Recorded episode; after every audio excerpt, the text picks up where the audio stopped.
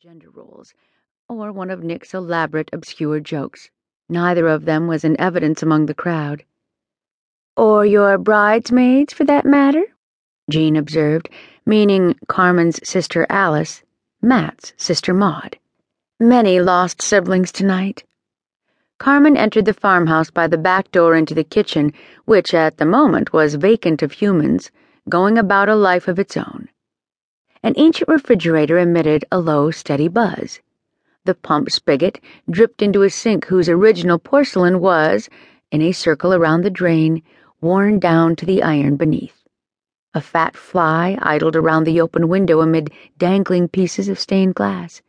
The room sighed out its own smell, a blend of burnt wood and wet clay.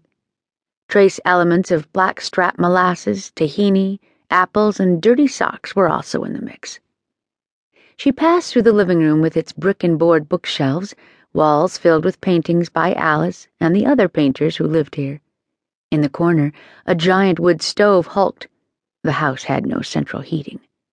The only undisguised piece of furniture was a ruby red velvet sofa from the 1930s, left by some distant previous tenants.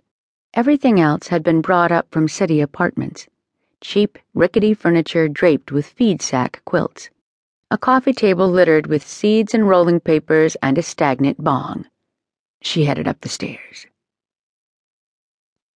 Alice was going to have to pull herself together, get herself outside, get her feet back on solid ground.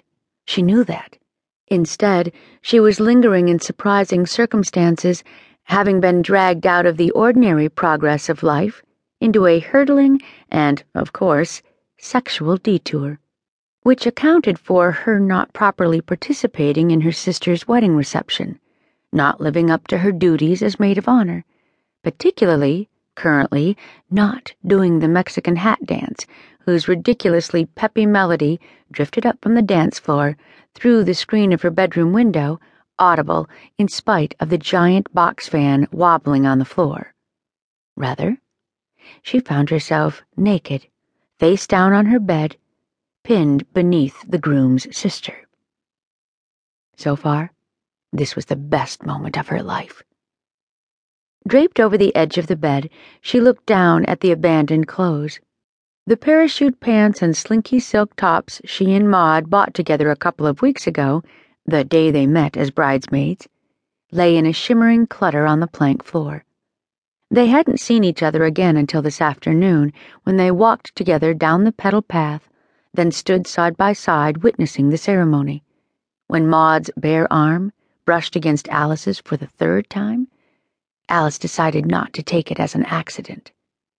And now, with a few intermediate steps, they had arrived exactly here. The evening was nearly as hot as the day it had come out of. The box fan had been running on high and was angled toward the bed, but still both of them were slick with sweat also a little surprised to find themselves in their current situation. Still, neither blamed it on the stunning weed they smoked just before the ceremony. Something had happened. They just weren't sure what. We should probably get back out there. Maud said this, but in an unconvincing voice and without making a move to go anywhere. I don't know what to say about this, Alice said. Maud was cupping Alice's buttocks and had worked her fingertips lightly between Alice's legs, teasing. It could just be a one wedding stand. While the fingers slid in, then out, Alice asked, Could you stay over tonight?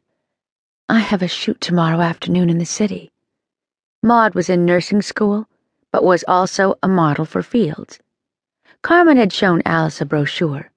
In it, Maud's hair was puffed and sprayed into a housewife helmet. The problem, according to Carmen, was that Maud was too gorgeous for a department store. They had to suppress her wild looks, tamp her down to pleasant and purchase inducing. Then they could prop her next to coffee makers and bathroom vanities in small print dresses, quilted robes. In this particular moment, Alice didn't think she could ever get enough of her.